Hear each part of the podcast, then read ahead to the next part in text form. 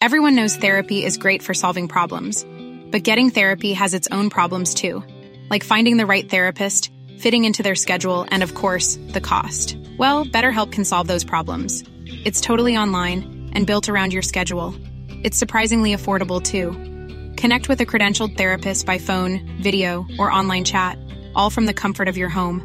Visit betterhelp.com to learn more and save 10% on your first month. That's BetterHelp H E L P. Hiring for your small business? If you're not looking for professionals on LinkedIn, you're looking in the wrong place. That's like looking for your car keys in a fish tank.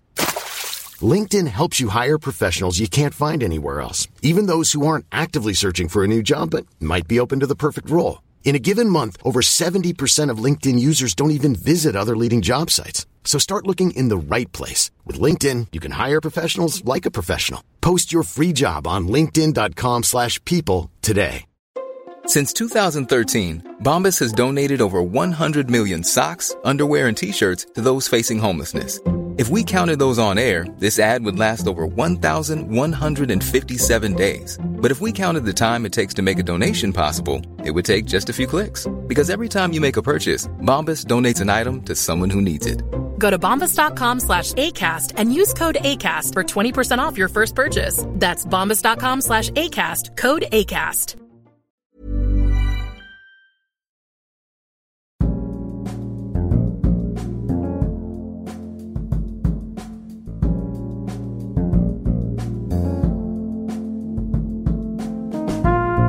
Du lyssnar på Dekonstruktiv kritik med mig, Aron Flam, och i dagens avsnitt talar jag med Göteborgs-Postens relativt nye politiske chefredaktör Adam Sveiman om vem han är, vad han står för och om han ska kunna fylla Alice Teodorescus, inbillar jag mig, nätta men exceptionellt exklusiva ballerinas från Chanel i marinblå mocka.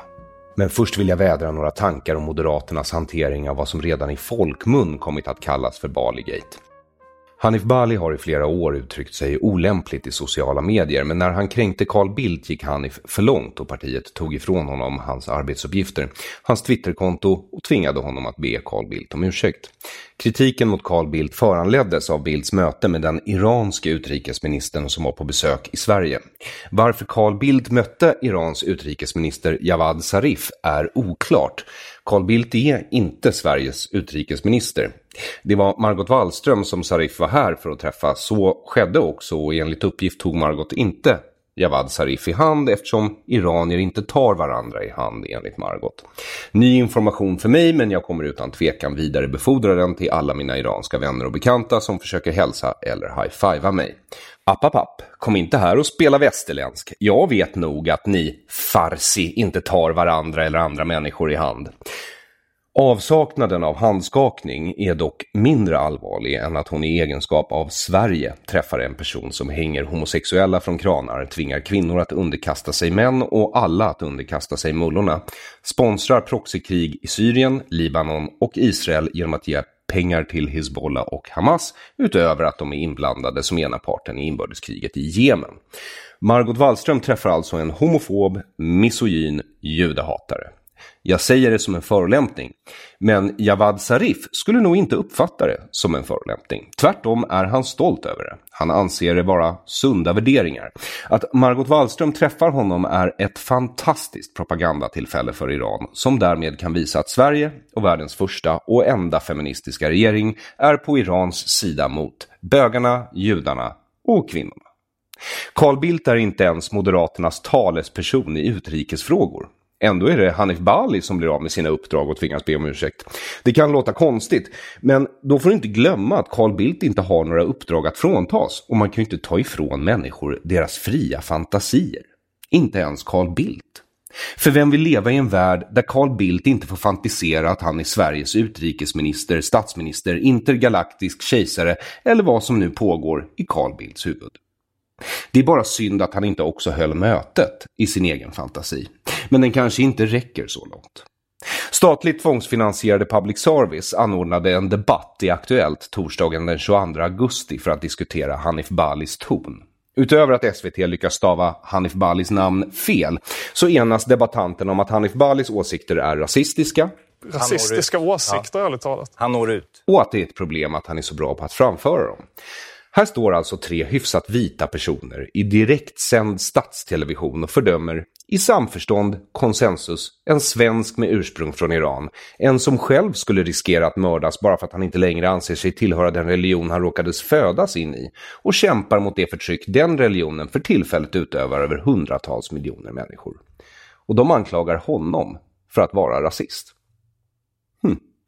En av debattanterna, Amanda Sokolnicki, som är chef på Dagens Nyheters ledarredaktion, konstaterar att Moderaterna inte kan ses som regeringsdugliga förrän de kickar ut Hanif Bali eftersom... Ska man vara ett statsbärande parti kan man inte förknippas med mobbarfasoner. Det fungerar inte. Trots att hon inledde det anförandet med att säga att om man är moderat är man nog supertrött på vänsterns fula grepp år efter år efter år. Jag tror att man är jättesugen på en person som har den här kapaciteten att slå tillbaka och slå tillbaka hårdare. Hanif Bali har själv uttryckt det så att mobbarna på skolgården blir tillbakatryckta. Här kommer någon som kan eh, gå snäppet längre. Å ena sidan har alltså vänstern använt sig av exakt sådana här knep. År efter år efter år, enligt Amanda själv. Samtidigt som de alltså haft makten för det mesta. Så varför det då inte skulle fungera för Moderaterna, det är ett mysterium som Amanda Sokolnicki aldrig ger ett svar på. Det är hyckleri av stora mått. Särskilt som det framförs av Amanda Sokolnicki, själv en mobbare som jobbar på en tidning som vid ett eller annat tillfälle gjort sig skyldiga till exakt den typ av mobbing hon anklagar Hanif Bali för. Urban Alin under metoo är bara ett av de senaste exemplen. Ett annat är just Hanif Bali. Något SVT också har ägnat sig åt förr vilket jag har dokumenterat i den här podden vid ett flertal tillfällen och nu alltså tillsammans med DN gör igen. Moderaterna kallade genast till krismöte med de 70 ledande moderaterna för att diskutera vad som ska göras åt Hanif Balis twittrande om du oroar dig för att de avbröt de pågående krismötena om skolan, sjuk och äldrevården, explosionerna, den unga moder som sköts till döds med sitt barn i famnen i Malmö, det växande judehatet eller islamismen i samhället för att diskutera Hanif Balis korrekta kritik av Carl Bildt var inte det. Det hade varit lika oansvarigt att avbryta möten om riktig krishantering av verkliga problem som att ha ett krismöte om en enskild riksdagsledamots twittrande. Nästan mer oansvarigt än att inte ha de där krismötena om läget i landet istället. För vill du vara vuxen kallar du inte till krismöte över vad som sägs på Twitter. Till saken hör att Hanif Bali själv är från Iran och kom till Sverige, bland annat på grund av hans föräldrars kamp mot regimen där. Hanif Bali har kanske därför mer känslomässig inställning till situationen i Iran och Sveriges affärer med dess regim. Även om det inte hindrar honom från att ha helt rationella skäl att avsky dem också. De är inte vänner av väst. Moderaterna har inte uteslutit Hanif ur partiet men de har tagit ifrån honom alla uppdrag utom hans riksdagsplats. Den kan de inte ta eftersom den är hans egna personliga plats som han har fått av väljarna. Och han har bett Carl Bildt om ursäkt. Jag brukar själv aldrig använda det ord jag nu kommer att yttra men om Hanif Balis ursäkt till Carl Bildt finns inget som passar tillfället bättre. Syltrygg. Jag förstår att Hanif Bali är lojal mot partiet eftersom det är så systemet ser ut. Trots att partiet inte uppvisat någon som helst lojalitet mot Bali. De har förbjudit honom att twittra, de har tagit ifrån honom viktiga arbetsuppgifter och gjort honom till suppleant och nu har de tagit ifrån honom även det. Men det är inte partiet Moderaterna Hanif Bali borde vara lojal mot. Det är hans väljare. Detsamma gäller för övrigt partiet Moderaterna. Det är inte de själva de ska vara lojala mot, utan sina väljare. Jag är en av dem. Jag drev kampanj för att kryssa Hanif Bali. Just för att jag inte hittade något parti som representerar mina åsikter och därför får sätta mitt hopp om representation till det så kallade personvalssystemet. Nu har de Moderaterna visat mig och alla som röstade på Hanif Bali att de gärna tar våra röster, men de tänker inte bry sig om våra åsikter. I valet var Moderaternas största parti bland unga väljare, jag säger var, i imperfektum. Till stor del tack vare Hanif. Genom att vika sig för oppositionen och inte stå upp för de värden de säger sig representera har de i princip gett bort två generationer unga till SD. Det är ett imponerande självmord.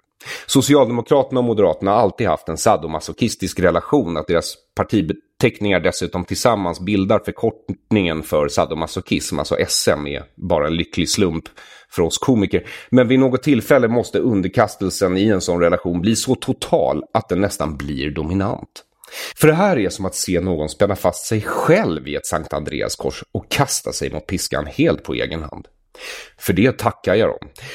Moderaterna har nämligen avslöjat sig själva nu. När statsfinansierad media, vare sig det är public service eller de medier som får bidrag av staten, tillsammans med de politiska partier som borde vara Moderaternas fiender, angriper dem för Hanif Bali, hade de ju kunnat svara vi håller inte med om Hanif Balis uttalanden, men vi skulle dö för hans rätt att uttrycka dem.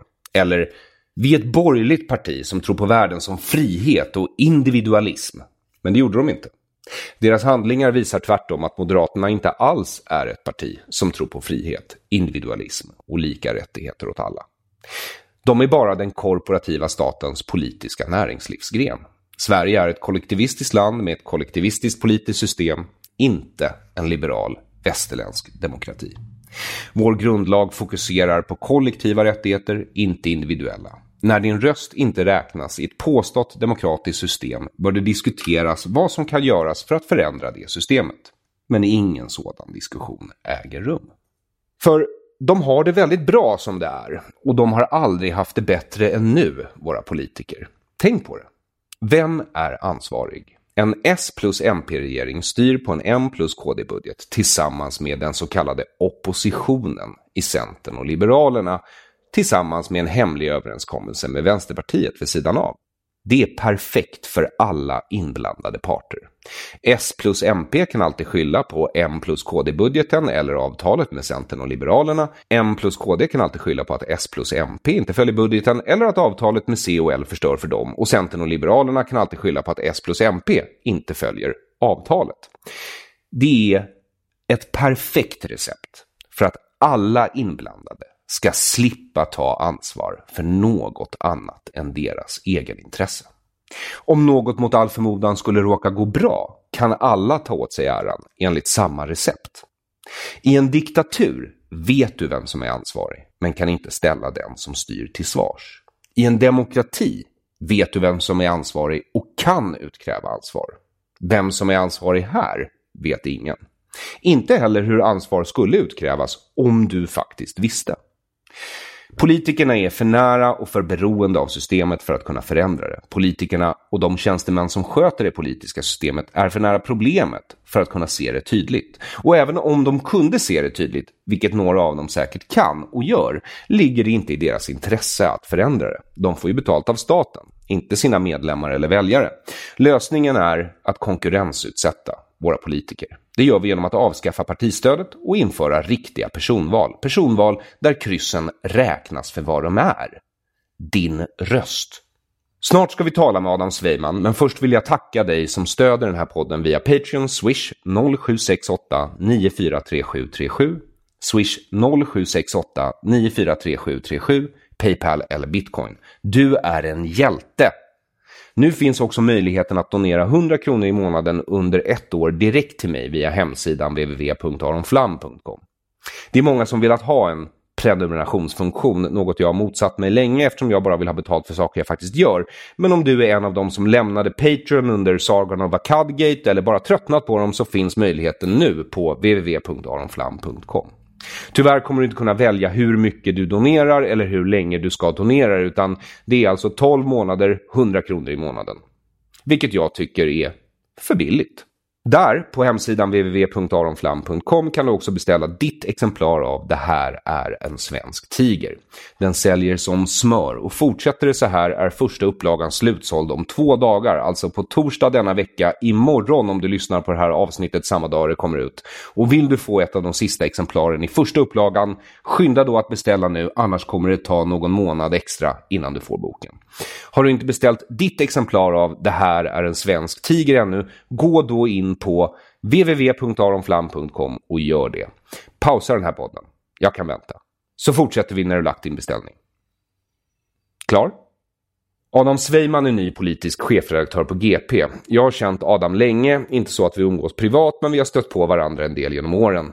Nu har han alltså fått ta över redaktörskapet för GPs ledarsida efter Alice Teodorescu och jag tyckte att det vore en bra idé om du som lyssnare fick lära känna Adam lite bättre. Intervjun spelades in i somras under sändningsuppehållet på Göteborgs centralstation så samtalet kommer ha lite mera stimmung i ljudbilden än vad du annars är van vid. Adams föräldrar kom till Sverige som flyktingar från Polen 1982. Andra delar av hans släkt kom till Sverige i samband med den polska 1968-krisen och Svejman själv har blandad polsk-katolsk, ukrainsk-ortodox och judisk bakgrund. Större delen av hans judiska släkt dödades i förintelsen och flera släktingar fängslades i Gulag på grund av politisk eller kyrklig verksamhet. Han var ordförande för Liberala ungdomsförbundet mellan 2009 och 2012. Han har varit ersättare för Folkpartiet, numera Liberalerna, om du så vill, i Göteborgs kommunfullmäktige och ansvarig för integrationsfrågor på tankesmedjan Timbro samt ledarskribent på Göteborgs-Posten där han nu blivit chef. Adam är också författare till flera böcker där den senaste Till ljumhetens försvar kom ut 2018. Han har också skrivit Välviljans rasism om hur antirasismen gör människor till offer och Så blev vi alla rasister tillsammans med Ivar Arpi. Och nu Adam Sveiman. Njut. Hjärtligt välkommen till Dekonstruktiv kritik, Adam Sveiman. Tack så mycket. Ehm, och för att citera Gert Fylking, äntligen. Mm, mm. det har jag väntat på.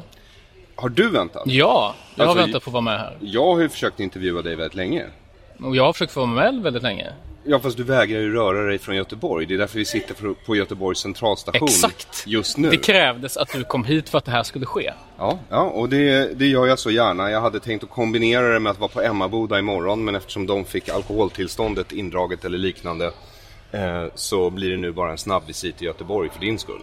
Finns Emmaboda ens kvar? Inte riktigt, men det är samma snubbar som ordnar det där som skulle ha någon ah, ny festival med nytt namn men på samma plats. Så. Okay. Och eftersom det ändå inte blev någon festival av det kan vi väl kalla det för ytterligare en Emmaboda som blev indragen eller någonting. Ja. Mm. Eh, nej, jag har ju velat intervjua dig åtminstone i några år nu och jag skulle intervjuat dig för några år sedan när du och Ivar Arpi gemensamt släppte en bok som hette Så blev vi alla rasister. Precis. Men innan dess så är det så att jag känner ju dig lite sedan tidigare. Mm. Du är ju en av få människor som faktiskt bokade mig som ståuppare under en tid där nästan ingen bokade mig som stuppare. Precis, just det. Du kom och pratade på en eh, luftkongress när jag var ordförande för Liberala ungdomsförbundet. Så Vilket var du var mellan 2009 och 2012. Precis.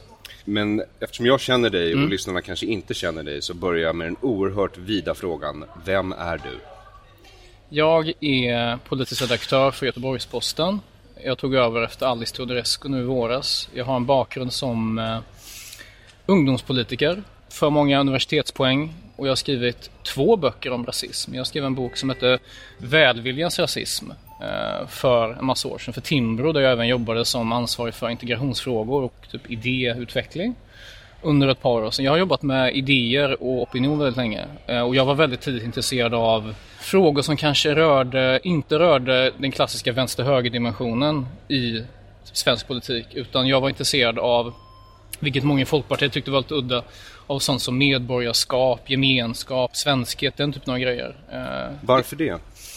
Ja, men därför att jag växte upp i en era som var eh, definierad av antiglobaliseringsrörelsen. Eh, kravallerna i Göteborg 2001 var väldigt formativa för mig.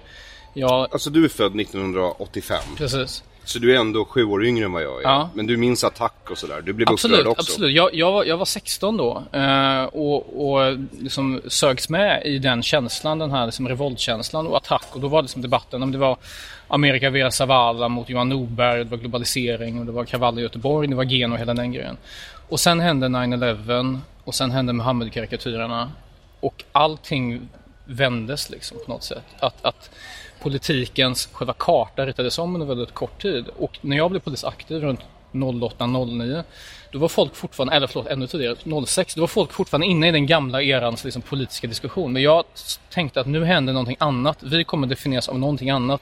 Vår samtid kommer att behöva handskas med andra frågor och speciellt vi i Sverige kommer inte kunna sitta och fortfarande diskutera bara höga respektive låga skatter utan vi kommer behöva handskas med eh, väsentligt andra frågor. Och det definierar nog mig som eh, politiker när jag kom in i politiken. Så hur gammal var du när du insåg det här?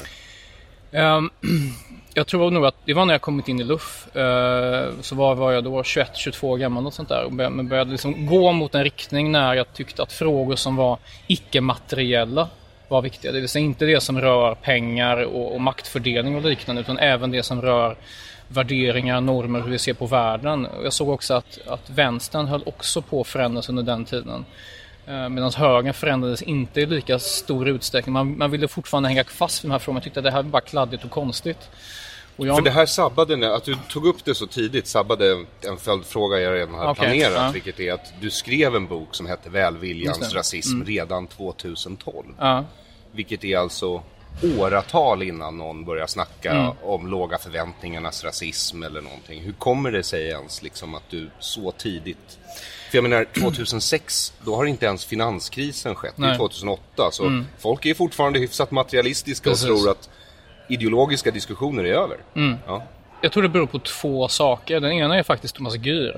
Eh, Thomas Gyr var oerhört tidig i Sverige med att exempelvis introducera en författare som Thomas Sowell. En, en fullständigt briljant amerikansk ekonom som har skrivit mycket om eh, eh, positiv särbehandling, diskriminering, eh, ekonomi och ras. Eh, och även en, en av hans eh, kollegor, Walter E. Williams, var en sån person som skrev mycket. Han skrev en bok som heter Race and Economy som påverkade mig väldigt mycket.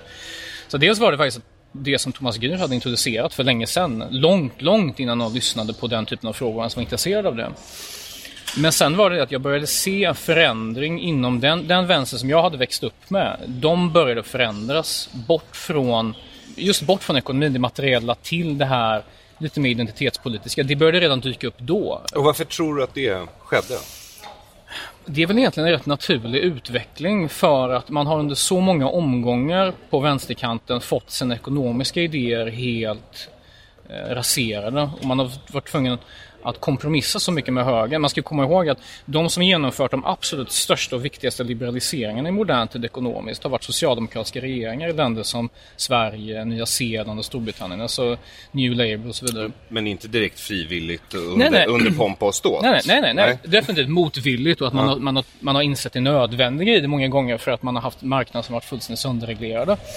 Ehm, men att en del av vänstern började liksom splittras. Den vänster jag växte upp med, de här gamla marxisterna i Göteborg, alltså de, de fann ju sig inte riktigt i den här identitetspolitiska vändningen och den hade redan öppnats upp med hjälp av liksom den tredje feministiska vågen som ju bar på fröet till identitetspolitiken som vi idag ser överallt. Liksom alla möjliga grupper som tänker på sina intressen och, och att de inte ska vara, bli kränkta och att det inte ska bli, eh, du ska ha trygga rum och hela den grejen.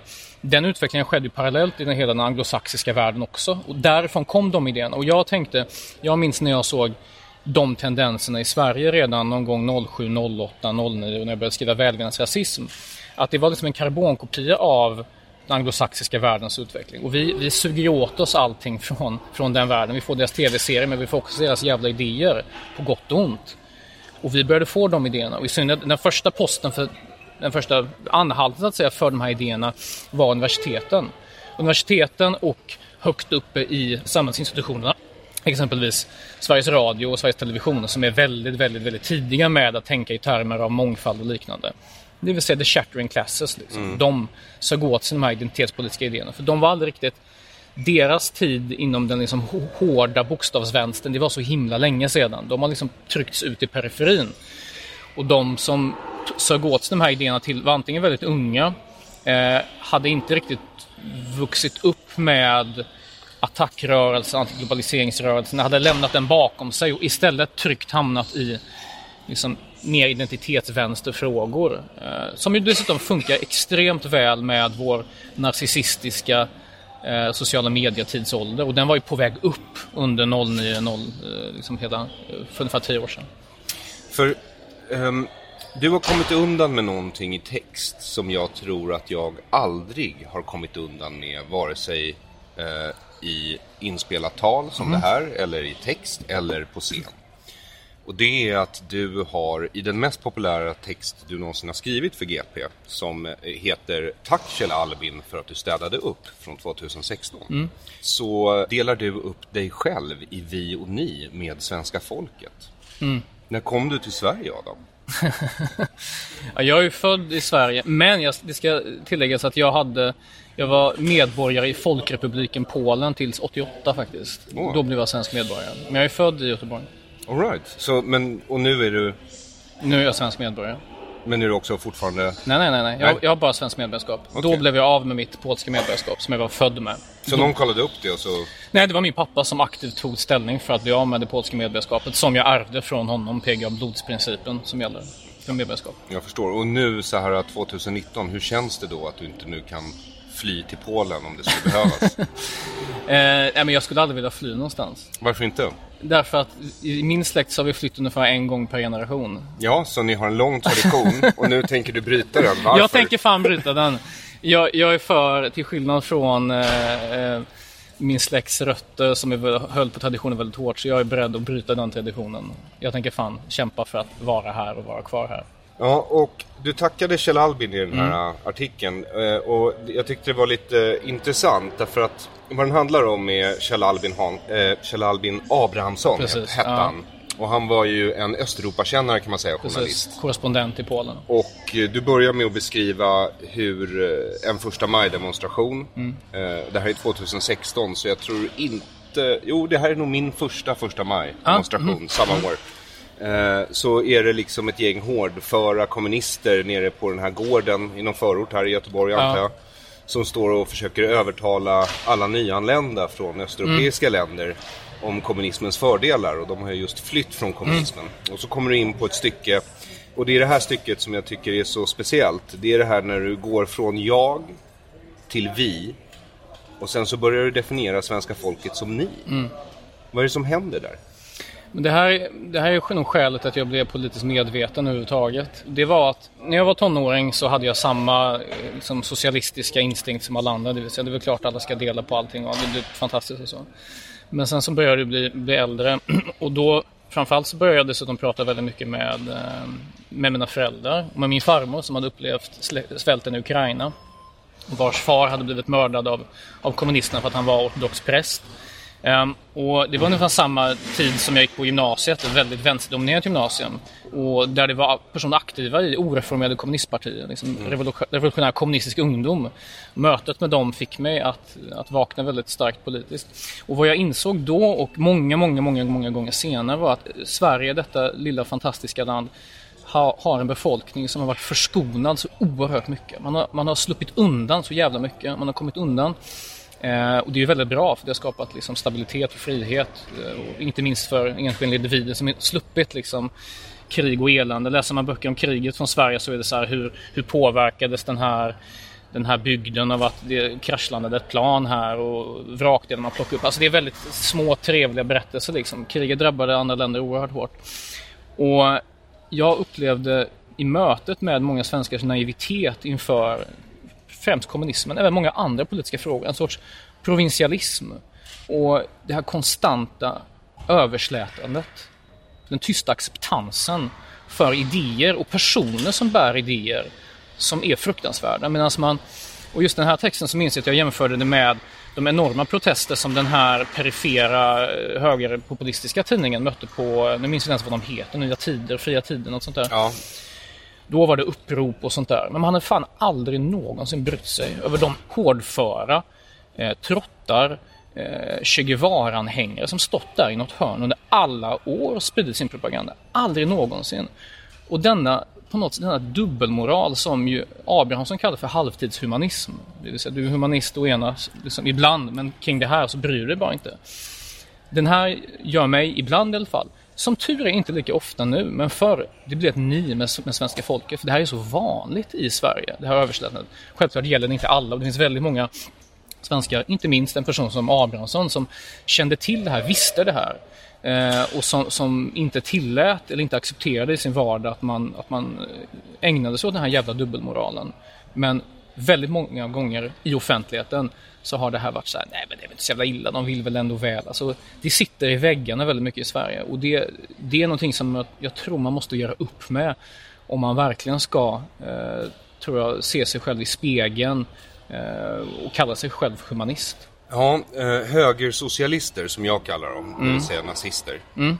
Eh, de är ju fullkomligt oacceptabelt. Det är oacceptabelt att vara det i Sverige. Eller kommer vara det ett tag till i alla fall. Ja. Vänstern som jag ser det idag arbetar ju hårt på att göra nazister till frihetshjältar. Ja. Och eh, vi ursäktar all socialism. Mm. Och i det här så finns ju någon sorts relativisering. Ja. Och då eh, när jag frågade dig om du hade någon artikel som du ville utgå ifrån så Mm. valde du ju faktiskt helt rätt. Och den hade jag missat att du hade skrivit. Det var från 2017 och den handlade om sanningen. Mm. Varför skrev du den då? Den skrev jag, minns jag, eh, jag tror den hette Sanning spelar roll.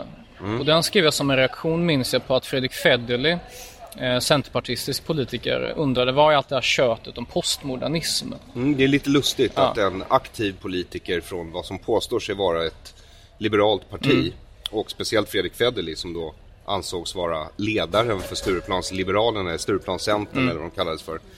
Eh, att han inte känner till postmodernism, eller? Jag tror, jag tror inte det är så att han inte känner till postmodernism, men han undrade nog vad är allt snack om det här? Och han sa att allting han hittade var en massa högermänniskor som skrev om hur hemskt det är. Och visst, så är det väl ofta att när man upptäcker vilket som skriver om det så är det personer som kritiserar det.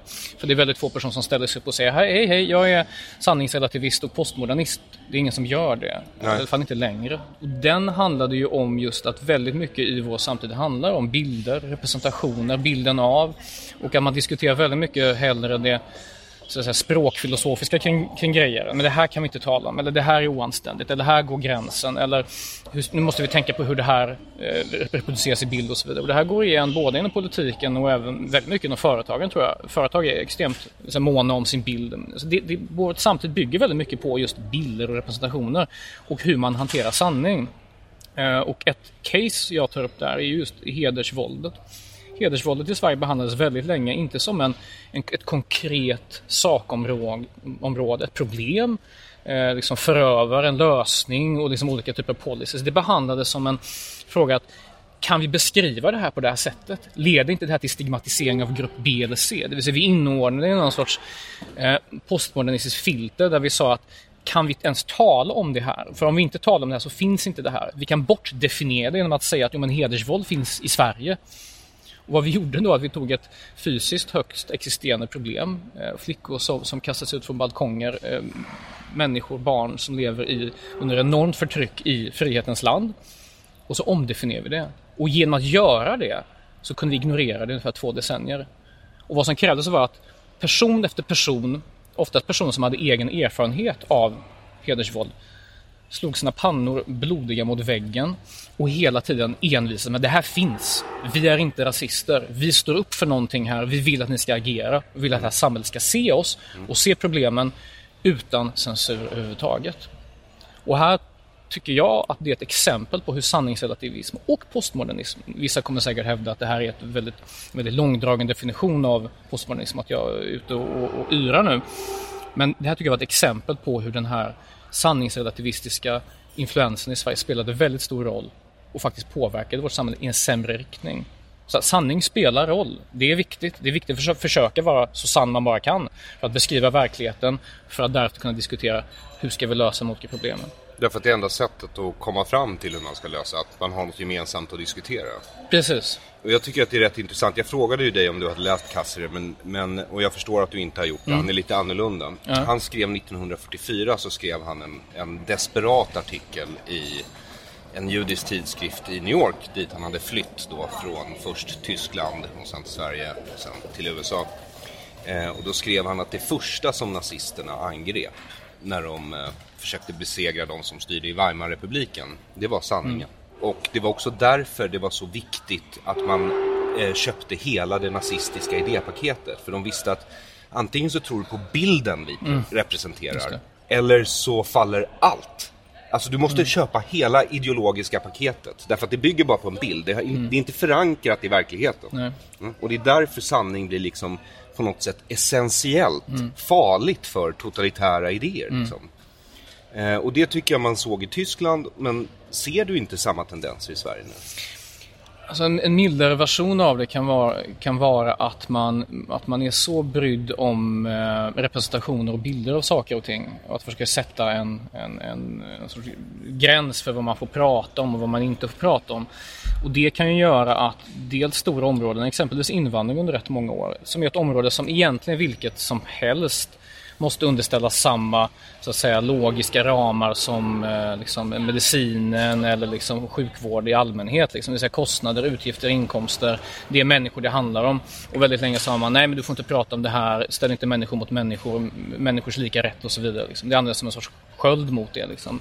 Vilket gjorde att sanning var, det rådde bristvara på sanning för att man släppte så att säga, inte in eh, normala diskussioner här. Man ba, öppnade bara upp för frustrerade vrål från marginalerna. Liksom. Varför pratar ni inte om det här? Detta är bara censur. När man i själva verket kunde egentligen hantera, hantera hela liksom, invandringspolitiken på ett väldigt mycket mer förnuftigt vis. Så den tendensen fanns där. Det, det, upplever jag att det bröts till slut. Och nu är det ett område som folk diskuterar, inte, inte helt och hållet normalt. Det är fortfarande rätt dysfunktionellt skulle jag säga. Men det var bättre än vad det var för fem år sedan. Alltså det som gick från att vara fascism en månad gick till att vara regeringspolitik en annan månad. Och det var på något sätt en, en nödvändig vall som bröts. Och det är ingen som kallar Miljöpartiet för fascister för att de driver politik. Nej, men deras väljare kallar fortfarande andra för fascister. Så är det, så är det. Och, och, och den taktiken eh, tror jag är den påminner däremot väldigt mycket om 30-talet, eh, men snarare om kommunismen. Jag skrev för några år sedan text med rubriken Så året då alla blev fascister. Där jag jämförde hur man under 40 och 50-talet kallade alla oppositionella egentligen i ett land som Polen för fascister. Det hette ju en antifascistisk barriär, mm. Berlinmuren. Mm for a good reason. Man såg det som ett sätt att hålla ute fascisterna, inte att hålla det egna folket inne. De oppositionella, det vill säga de demokratiska partierna från innan kriget, de som hade stridit mot nazismen, när de kröp fram ur sina bunkrar 45, ja men då behandlades de som vad då? Fascister såklart. Mm. Det är ett sätt att stämpla ut motståndaren. Det är en gammal kommunistisk taktik som har varit väldigt framgångsrik, bör tilläggas. Om du kan stämpla din motståndare som den stora symboliska ondskan, vilket ju ändå högerextremismen ja, för goda skäl eh, kan vara så, så är väldigt mycket vunnet. Eh, och väldigt många långt upp på vänster kan tycka att det här är en fullt acceptabel taktik. Det är en gammal leninistisk taktik, att du, du stämplar ut fienden så hårt du bara kan. Och det spelar ingen roll om det, om det stämmer eller inte.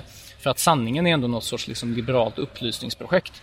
För en politisk rörelse som har anspråk på att ha liksom dominera hela samhället, hur du tänker, hur du lever, både privat och offentligt. För den är sanningen fullständigt oväsentlig. För sanningen inbjuder alltid till att du kan ha fel.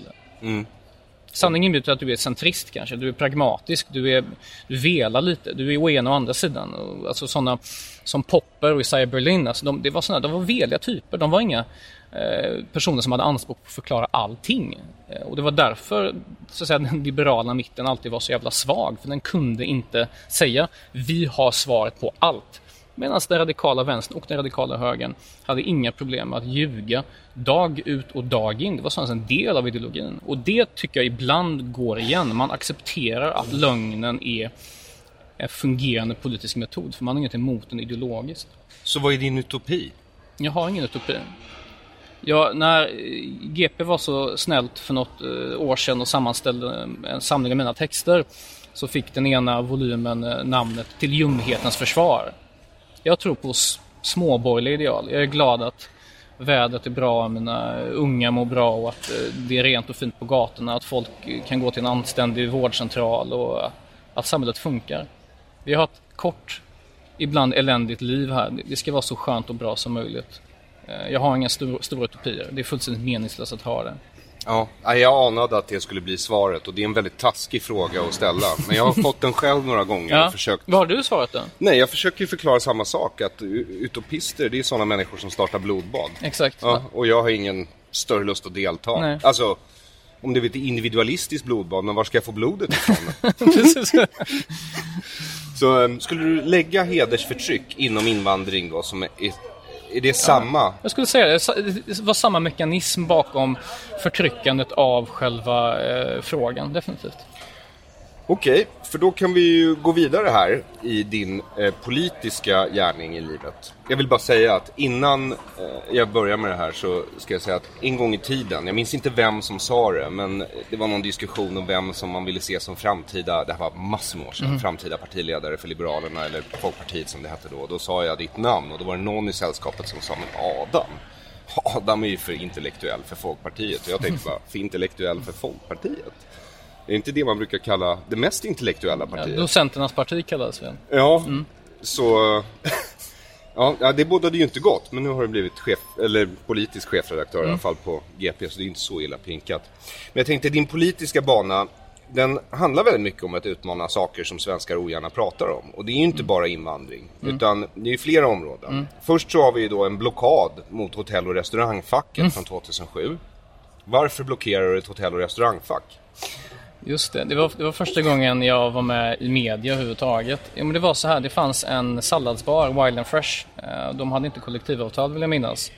Eh, så att de utsattes för en blockad som i princip drev stället i, i konken. Liksom. De fick väldigt mycket stöd men det, det var ju såklart svårt liksom, när sopor mm. inte hämtas och annat. Annat djävulskap drabbar en.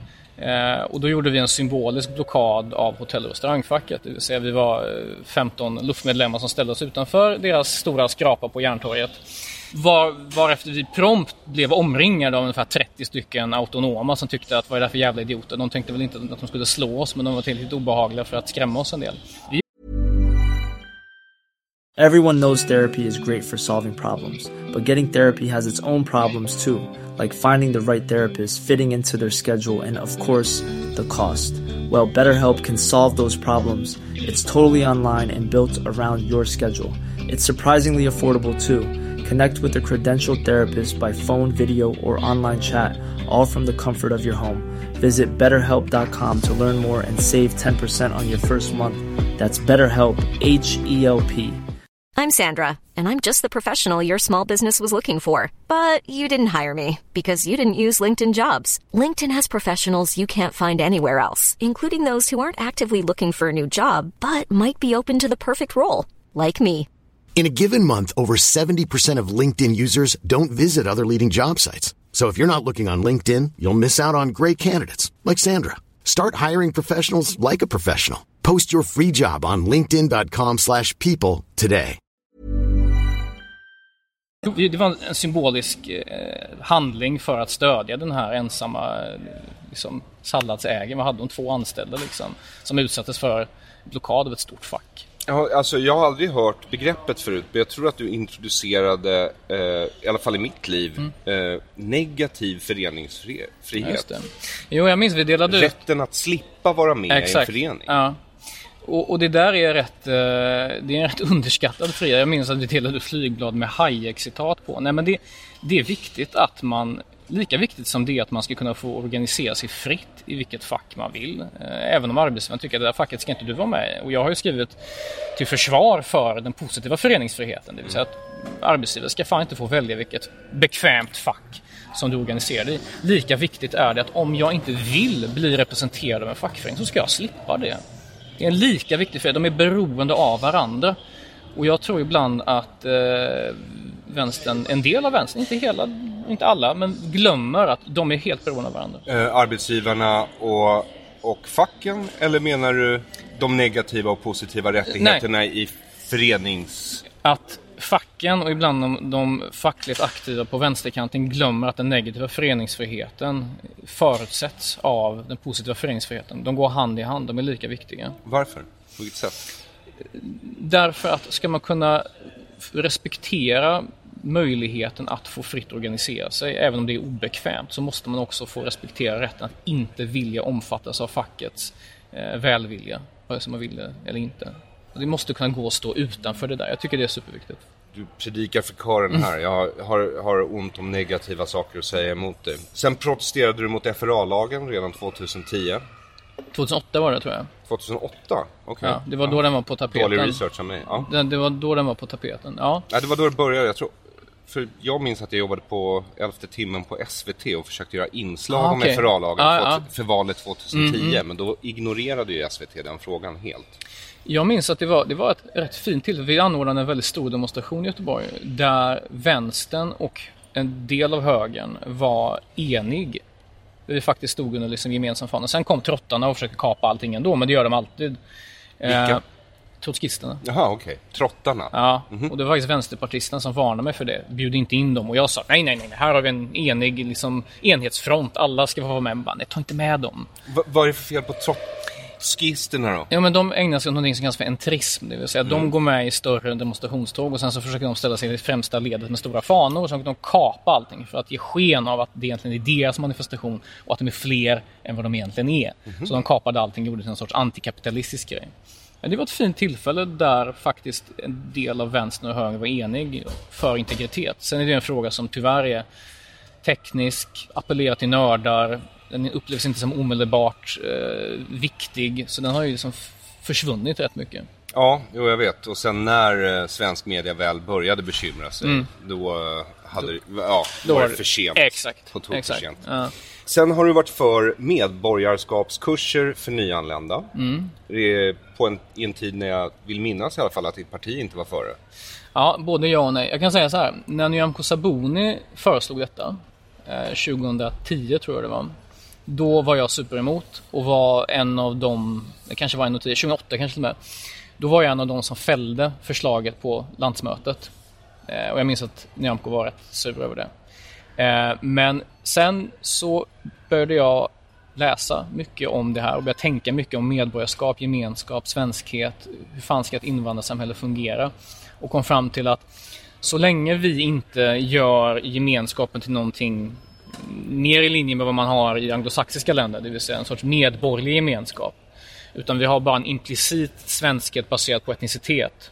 Och sen säger vi det finns inget svenskt, det finns ingenting att vara gemensam kring. Liksom. Mm.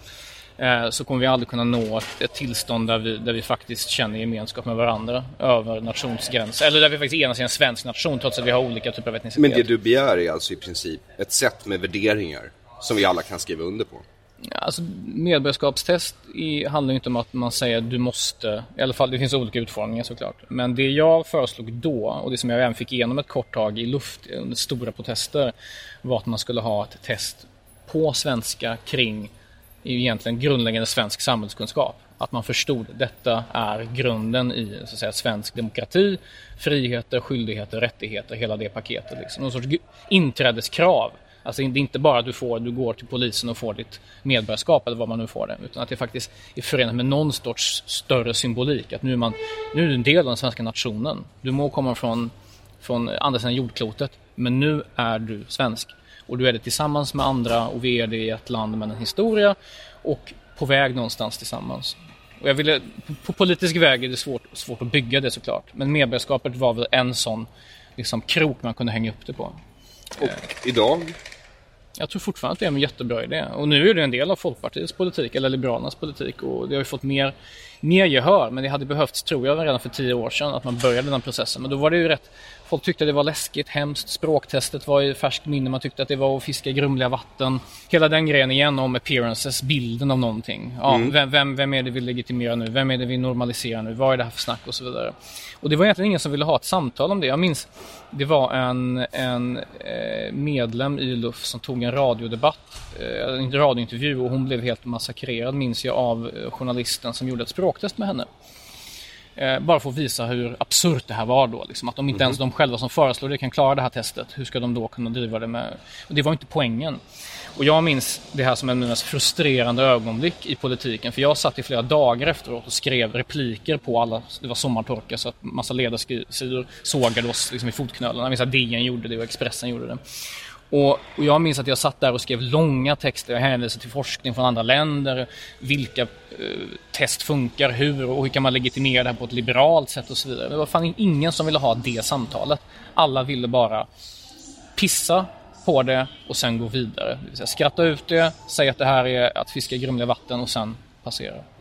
Och för våra skattepengar också. Ja, en del av dem gjorde det för våra skattepengar.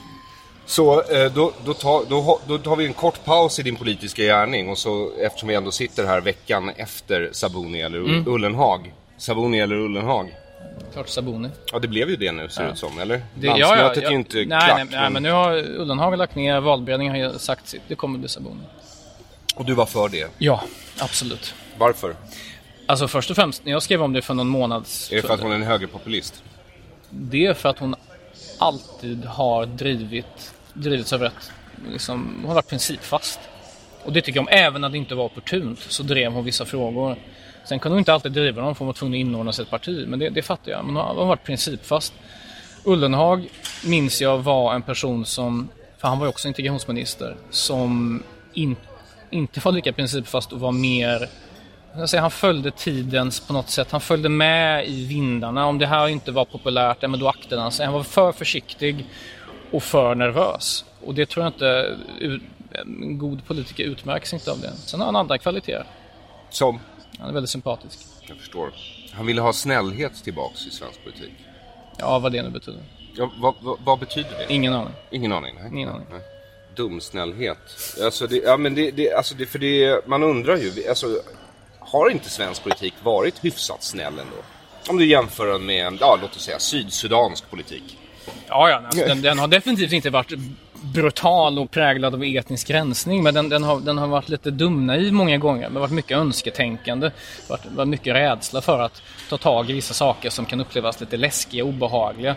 Vilket ju också har tvingat bort seriös tråkig debatt kring tunga frågor. Det är oftast det jag tycker. Man behöver inte vara någon jävla rabulist liksom, eller demagog. Man kan prata väldigt tråkigt om känsliga frågor. Det är så man ska göra. Ta bort de starka känslorna, ta bort överorden. Eh, ta i de knepiga frågorna, eh, inte med tång utan ge sig i kast med dem. Titta ut över världen. Vi, vi, ska vara ett så jävla globaliserat internationellt land men ibland har vi någon sorts panikrädsla för att influeras av hur man pratar i andra länder om frågor som rör oss också. Men vad menar du då? Menar du att de kan bli mer komplexa eller mer direkta? Både och. Bo alltså genom att... För Erik Ullenhag sa ju i radion mm. innan han avgick att jag hade hoppats på min kandidatur att ena partiet och att vi skulle vara ett parti där man kunde tala i mer än en mening åt gången. Och då tänkte jag, ja men är det det som är problemet Erik? Är det verkligen dina långa meningar ja, eller nej, är det bara nej, nej, det att alltså, de inte alltså- innehåller alltså, några ord? Nej. Alltså viss direkthet saknas. Eh, jag tror att det egentligen är två olika saker. Direkthet. Komplexiteten är att man kan förstå att frågor är inte så enkla som att antingen är du god eller ond eller så är du, står du på liksom en hemsk sida eller så legitimerar du SD. Att hela tiden det tas in som liksom inramning till varenda jävla samtal som förs i det här landet om frågor som rör exempelvis integration och invandring. Eh, det om komplexiteten. Sen direktheten är att man går direkt på sak och inte liksom vandrar runt i evigheter. Det är ju ett, ett annat problem i svensk politik. Hur så? Varför det är det? Det tror jag har att göra med nervositeten. Liberalerna har, har jag beskrivit som, om man tar dem som ett case, för jag känner dem väl eftersom jag har varit del av det partiet så länge, eh, är att man, man vill inte uppfattas som, eh, som elak helt enkelt det, det, är en viktig del av självbilden. Men jag tror man har exempelvis, ta, ta, Danmark som ett exempel.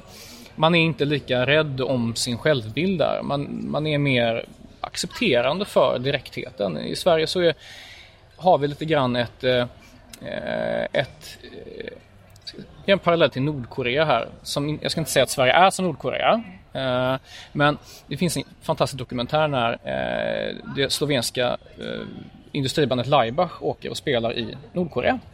Och så är en norrman som organiserar den här spelningen.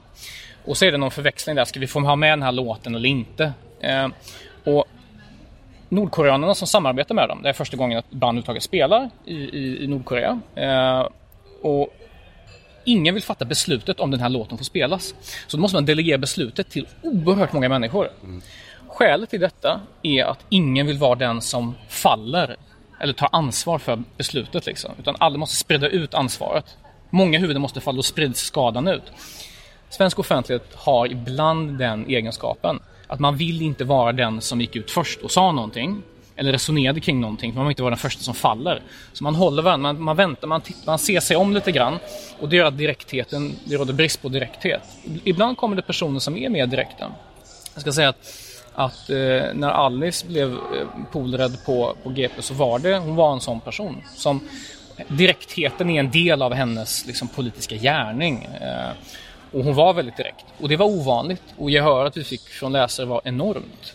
Alltså det var helt gigantiskt. Man hade stoppat på gatan nästan varje dag. Eh, bra eller dåligt? Bra, ja. bra, bra. Oväntat bra. Även liksom i vänsterstadsdelen Majorna där jag bor. Hur ska du kunna fylla hennes, vad jag misstänker är väldigt små, nätta, exklusiva skor ja. nu?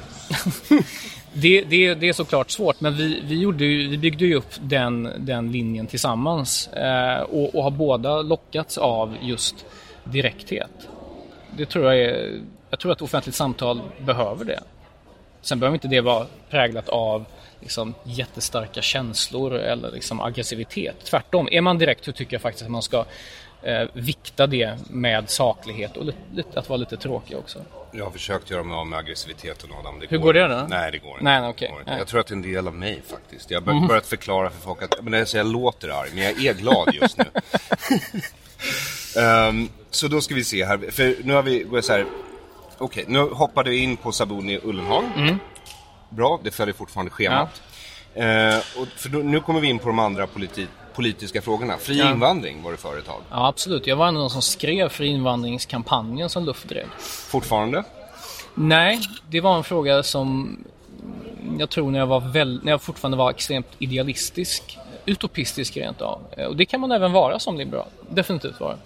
Eh, Men det var ju en, en linje som var helt byggd på, på förutsättningar att alla förutsättningar som fanns skulle vara perfekta. Då skulle det fungera. Och det hörde någonstans till ungdomspolitiken tror jag att man, man ska kunna räkna bort eh, verkliga omständigheter. Men om man inte växer ur det så har man problem. Jag är fortfarande för någon sorts fri rörlighet. Men jag har, tror jag, aldrig tänkt det som obevakade gränser. Nej. Det är en Men- helt annan grej. Nej, nämligen. Det är en väldigt stor skillnad. Jag har försökt, jag har försökt förklara. Och invandring och flyktingar är två olika saker. Ja. Och asyl och flyktingar är... Ja. Definitivt. Alltså man måste göra skillnad på... Eh, många hävdade ju att Sverige hade fri invandring under 1800-talet och det är en sån myt. Sverige hade fri rörlighet, Sverige hade inte fri invandring. Det vill säga vi hade inte fri etableringsrätt i landet för personer att bli medborgare eller att bli företag och liknande. Vi hade jättehårda krav på det. Så det är två helt olika saker som folk ofta beblandar. Eh, Och dessutom ett land som ingen flyttar till, som på pappret har fri, fri invandring även, eh, är inte ett land som prövar den hypotesen om det fungerar. Så det, eh, det är en sån fråga som, den frågan var i behov av större komplexitet.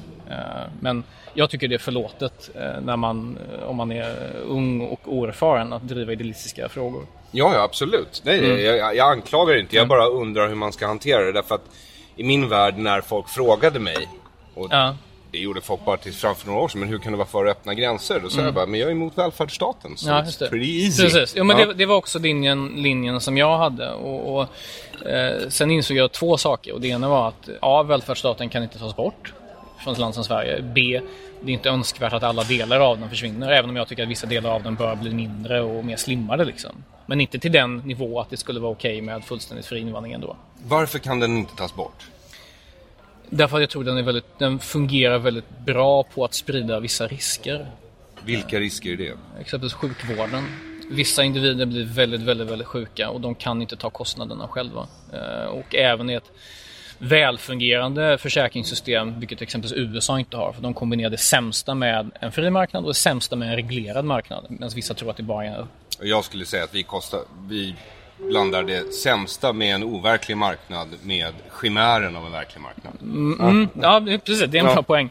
Men jag tror det är bra att sprida vissa risker. Eh, sen gör ju uppenbarligen välfärdsstaten vissa saker som är fullständigt nonsens. Eh, stor del av public service, eh, underhållningsutbud är ju bara att lägga ner imorgon. Det är ingen som skulle gråta över det. Eh, det skulle snarast tror jag, stimulera mediemarknaden enormt mycket. Eh, det finns många delar av välfärdsstaten som skulle kunna slimmas ordentligt för att ägna sig åt den kärnan som jag är övertygad om att välfärdsstaten gör, kan göra rätt bra Västlänken. är ett exempel på enormt slöseri med pengar. Ja, men, men eh, jag bara undrar, därför att så här, frihandel är du fortfarande för? Ja, ja, absolut. Eh, och eh, nästa fråga var nämligen avskaffa kulturstödet, för det har du varit för. Ja, det tycker jag fortfarande ska avskaffas. Varför? Därför att kulturstöd i bemärkelsen att du har ett musealt bevarande av någonting. Det vill säga att du, du vårdar ett gemensamt kulturarv eller att du, du eh, som kulturskola för barn eller liknande. Det, det, det är en grej liksom. Men när du har kulturstöd till eh, så att säga, framtida kulturella verksamheter samtidigt som du har en enorm kulturmarknad där människor eh, skapar eh, och finansierar sig själva. Det blir godtyckligt och det blir ett konserverande av att du ger stöd till grupperingar som redan får stöd, som redan har rätt kontakter, som redan är inne i systemet och vars själva roll blir systembevarande för att de måste göra det som krävs för att få pengar av det offentliga. Det är ett politiserat kulturstöd och även om det finns, jag kan se att det finns vissa poänger med att ge stöd till kulturen, men det fungerar inte. För sen har du allt det här som är bortanför den liksom så att säga, eh, de som är inne i systemet och de får aldrig något stöd någonsin och de agerar ju på, med, med, under sämre villkor än de som faktiskt har maktens pengar i fickorna och får den år ut och år in.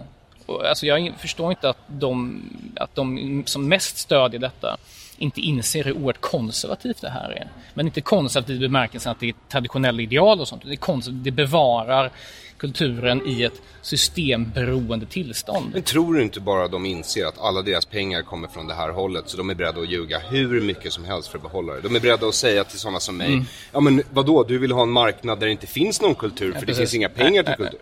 Eller? Nej men visst är det så. De, de inser väl att de skulle, aldrig, de skulle aldrig överleva ifall de inte fick de pengarna och därför så måste de säga att det här är nödvändigt för att få en fri kultur. Liksom. Alltså det, det... För hur mycket får GP då i mediastöd nu? Jag tror GP får 50 miljoner i, i pressstöd. Tror du GP hade behövt det pressstödet om inte public service hade funnits? Det är en hypotetisk fråga. Alltså, är det det verkligen? Nej, men public service... Alltså, public något, någonstans ja. måste man kunna mäta en utträngningseffekt. Det måste kunna gå att göra. Frågan är hur stor den utträngningseffekten är. Public service konkurrerar definitivt med privata medier. Eh, genom att till, tillgängliggöra den typen av, liksom, ta exempelvis nätdebattsidor, nyhetsförmedling på nätet som är ju direkt samma marknad som exempelvis eh, GP verkar på. Så i viss mån så är det en konkurrenssituation, speciellt med tanke på att alla kommersiella medier nu mer eller mindre måste ha någon sorts betalmodell eftersom folk inte i lika stor utsträckning vill betala för papper. Det är inte en lika lönsam modell längre. Så det är klart det är någon sorts konkurrenssituation. Det har vi skrivit om. Sen hur stor den effekten är, det vet jag inte. Men jag vet inte om det skulle innebära enorma vinster. Helt klart skulle det göra livet lite enklare för privata medier. Jag tror det. Och sen så, eh, för att gå vidare också, nu i din mm. politiska gärning. Och tro mig, jag är på väg någonstans mm. nu när vi hoppar Aha. igenom allt yes, yes, yes. All, alla ställningstaganden yeah. du har tagit. Eh, eh, och vi kan väl bara helt enkelt be dig definiera ordet, för det här är ditt ord. Mm. Jordbruksnationalism. Jordbruksnationalism är väl eh, begreppet man använder när man anser att det finns ett egenvärde i att någonting ska få exempelvis eh, offentliga subventioner och stöd trots att man skulle kunna importera det. Så jordbruksnationalism, mm. Vad menar du med det? För du började med att säga att det var man, man, mm, vadå man? Du, det är ditt ord, ja. eller? Det är när man anser att eh, det egna landets jordbruksproduktion, även om det inte fungerar lönsamt på en, på en öppen marknad för man skulle kunna importera det så vill man att det ska få vissa typer av stöd så det överlever från staten. Det vill säga att skattebetalarna betalar för att en produkt som inte bär sig på en marknad ska kunna bära sig på marknaden. Och EUs jordbruksstöd är ett exempel på det, det vill säga man vill upprätthålla marknader på bekostnad av att importer då blir... Men gäller inte det mest franska bönder?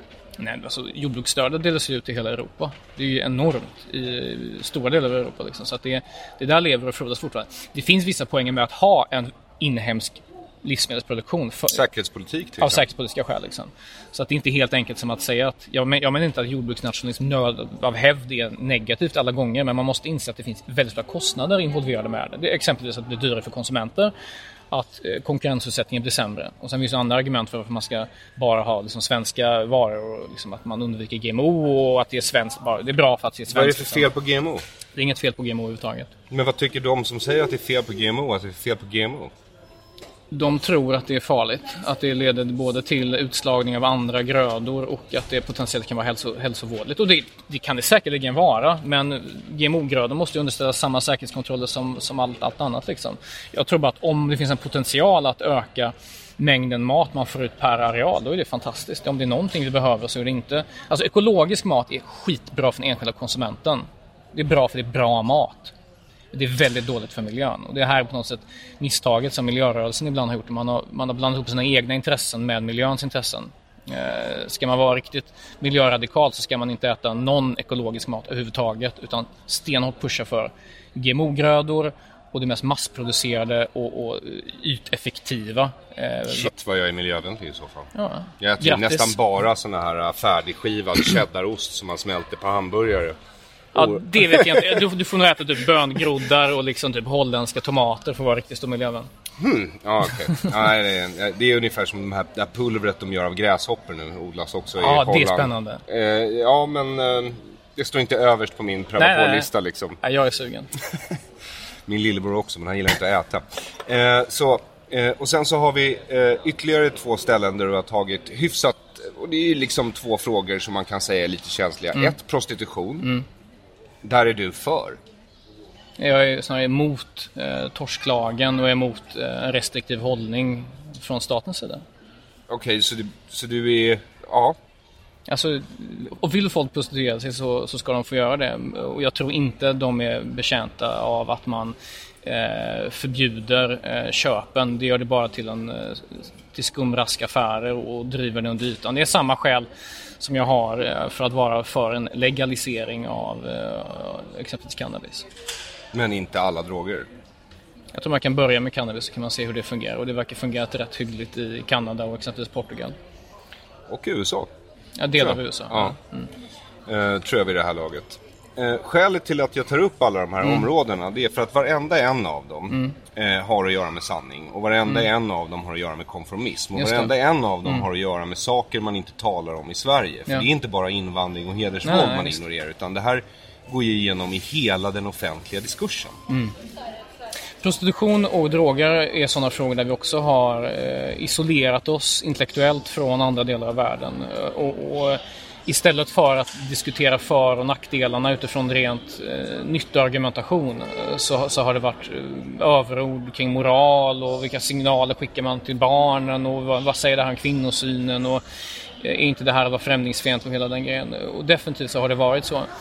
Eh, när jag först började diskutera, och det gjorde jag betydligt mer förr, prostitution och, och eh, narkotika. Då gjorde jag det på princip principnivå, det vill säga att prata om men man måste få göra vad man vill med sin kropp. Liksom.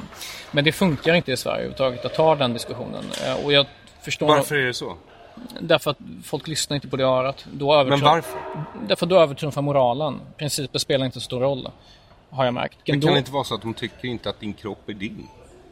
Ja, det tycker nog definitivt vissa. Att, det, att, det, att man, man kan exempelvis vara hur progressiv som helst när det kommer till sexuella minoriteters rättigheter. Eh, men, men när någon vill göra någonting som är, de anser felaktigt med sin kropp, liksom, då ska man inte få göra det. Och det är ju någon sorts halv, halvfrihetlighet. Ungefär som man har halvtidshumanist när det kommer till mellan vänster och höger. Så är det en sorts halv, halvtidsfrihetlighet. Eh, då får man använda nyttoargumenten, det vill säga vad är det vi försöker åstadkomma här? Vi vill minska skadorna på människor. Och på det örat lyssnar folk lite grann i alla fall. Och det har också varit lite framgångsrikt att flytta fram positionen en gnutta, exempelvis när det kommer till sprutbytesprogram.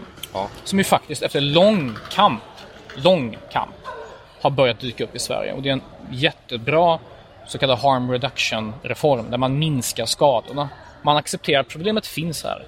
Missbrukarna försvinner inte bara för att vi kallar dem för, liksom, för kriminella och burar in dem. De finns där och, och att skälet att de är missbrukare inte bara för att det är tillgängligt eller inte tillgängligt. Det är av mer komplexa skäl. Eh, så vi måste hantera skadorna av vad de gör med sina kroppar. Vissa kommer skada sig, andra kommer inte skada sig. Och det här tror jag gäller även i egentligen en sorts harm reduction filosofi gäller i de flesta politiska frågor. Att man accepterar att verkligheten för vad den är. Sen kan man diskutera den, mäta den. Ja, du tror att det är så här och jag tror att det är så här. Men vi tittar på, på, på datan och sen diskutera lugnt och sansat. Men hur ska vi hantera konsekvenserna politiskt? Och inte stanna vid usch och fy. Nej, nej, eh, jag känner någon som fick en psykos eller usch nu är du främlingsfientlig eller, eller kvinnans kropp är ingen handelsvara.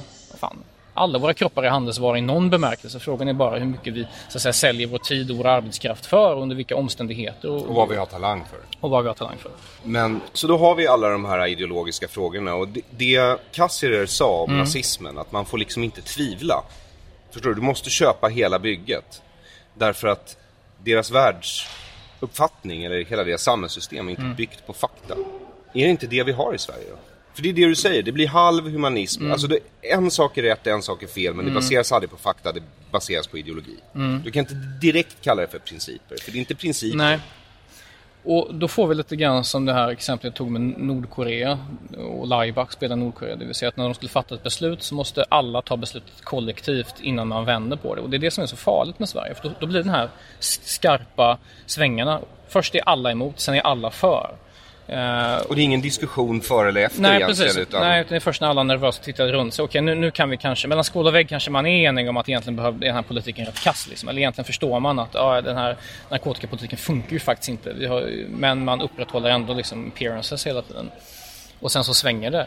Jag tror inte vi är bort på väg från det, även om det luckras upp lite grann. Men jag vet inte. För om jag går in och läser om dig på Flashback, Mm. vilket jag har gjort, eh, då står det att du är en polsk jude. Mm. Mm. Men du har ju annat i dig också. Ja, jag är ju hela Europa. Eh, Men det är det Flashback, eh, ett fåtal Flashback-dårar bryr sig om mest skulle jag säga. Det är att jag har, att min farfar var jude.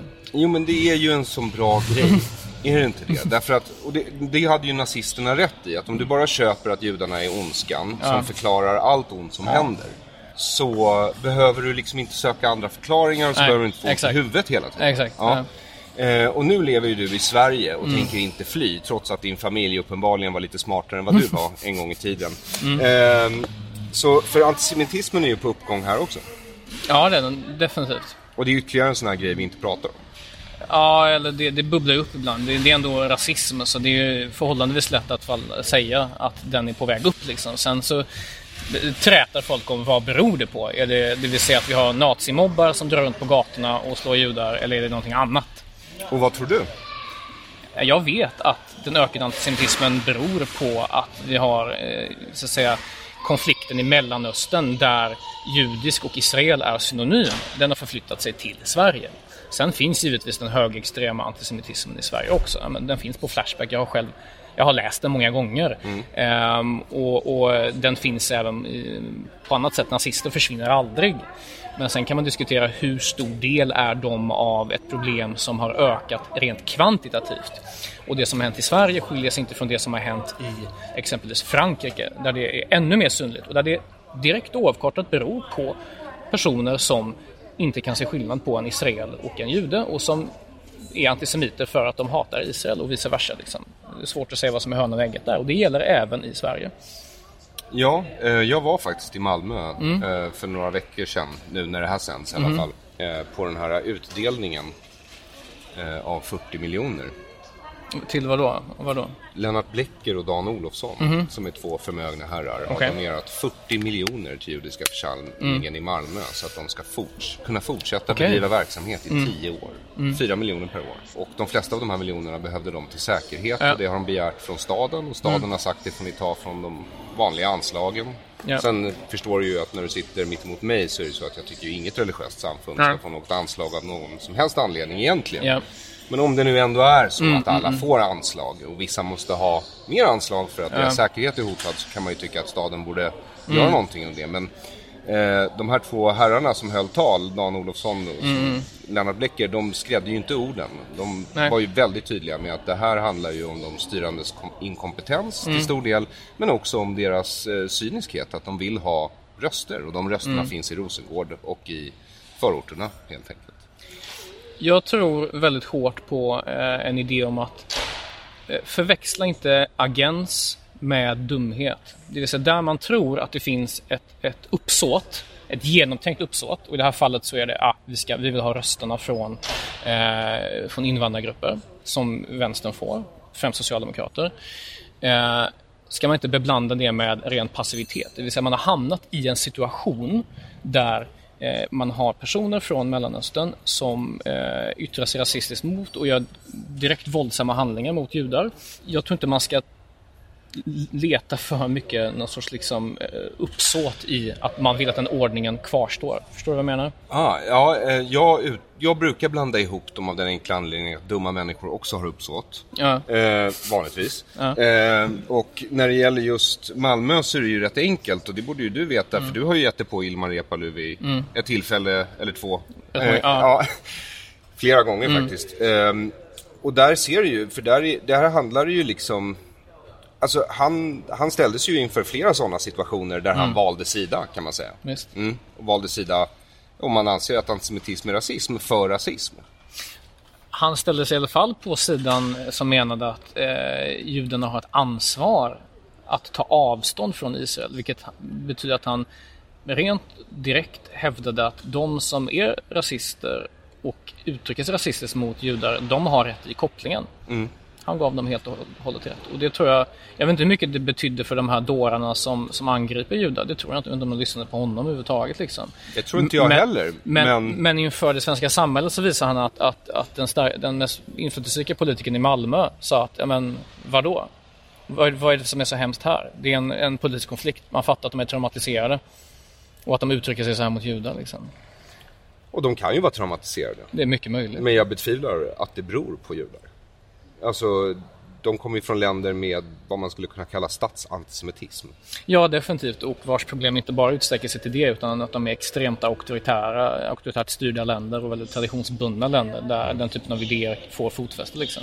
För man behöver ha en yttre fiende hela tiden och det har många burit med sig tror jag till Sverige, tyvärr.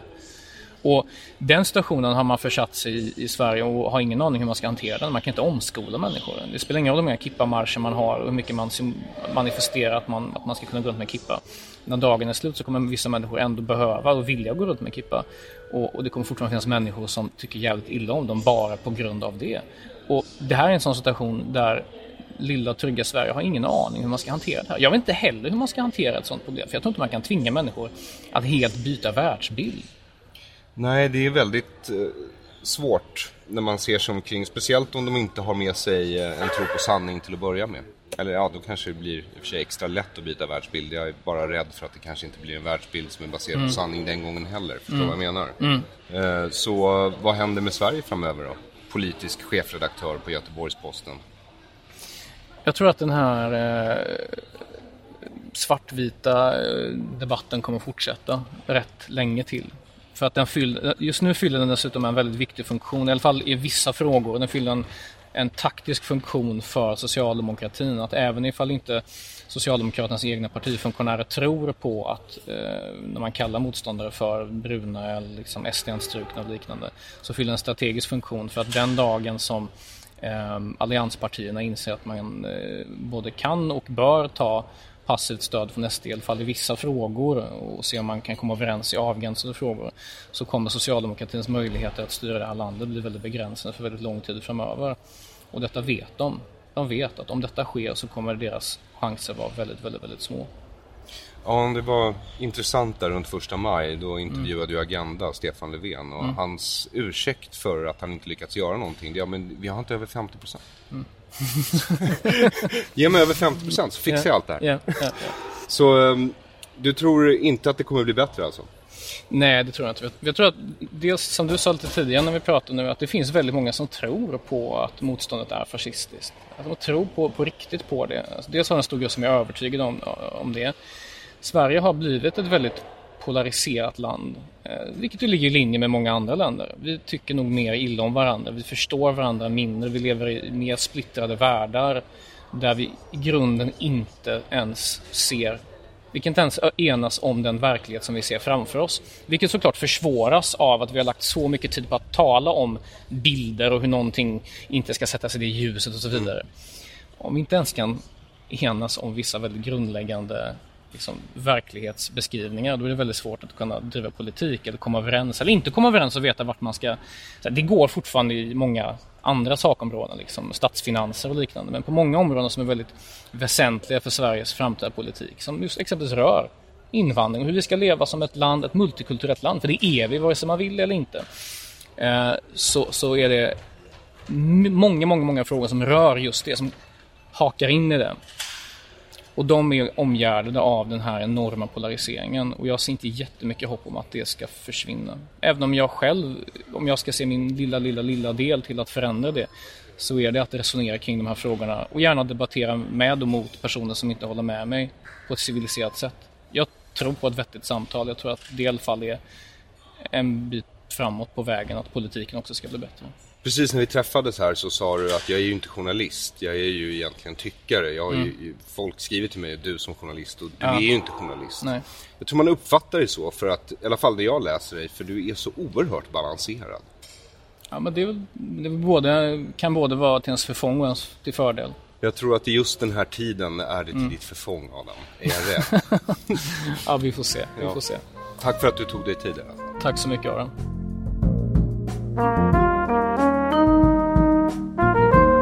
Tack för att du har lyssnat på Dekonstruktiv kritik med avsnittets gäst Adam Sveiman. Vill du veta mer om Adam finns länkar till Adams Twitter, blogg, böcker och GP på min hemsida www.aronflam.com. Tack till dig som har lyssnat och ett extra stort tack till dig som stöder den här podden via Patreon. Swish 0768 943737 0768-943737 Paypal eller bitcoin. Nu finns också möjligheten att donera 100 kronor i månaden under ett år direkt till mig via hemsidan www.aronflam.com under fliken merchandise. Där kan du också beställa ditt exemplar av Det här är en svensk tiger. Den säljer som smör och fortsätter det så här i första upplagan slutsåld om två dagar. Alltså på torsdag denna vecka. Imorgon om du lyssnar på det här avsnittet samma dag det kom ut. Vill du få ett av de sista exemplaren i första upplagan, skynda då att beställa nu. Annars kommer det ta någon månad extra innan du får boken. Och har du beställt boken första eller andra veckan i september har du den i din hand. Jag lovar, jag har fått ett löfte från tryckeriet. Så det måste gå nu. Har du inte beställt ditt exemplar av Det här är en svensk tiger, gå då in på www.aronflam.com och gör det. Jag är Aron Flam. Till nästa gång, ha en god tidsenhet.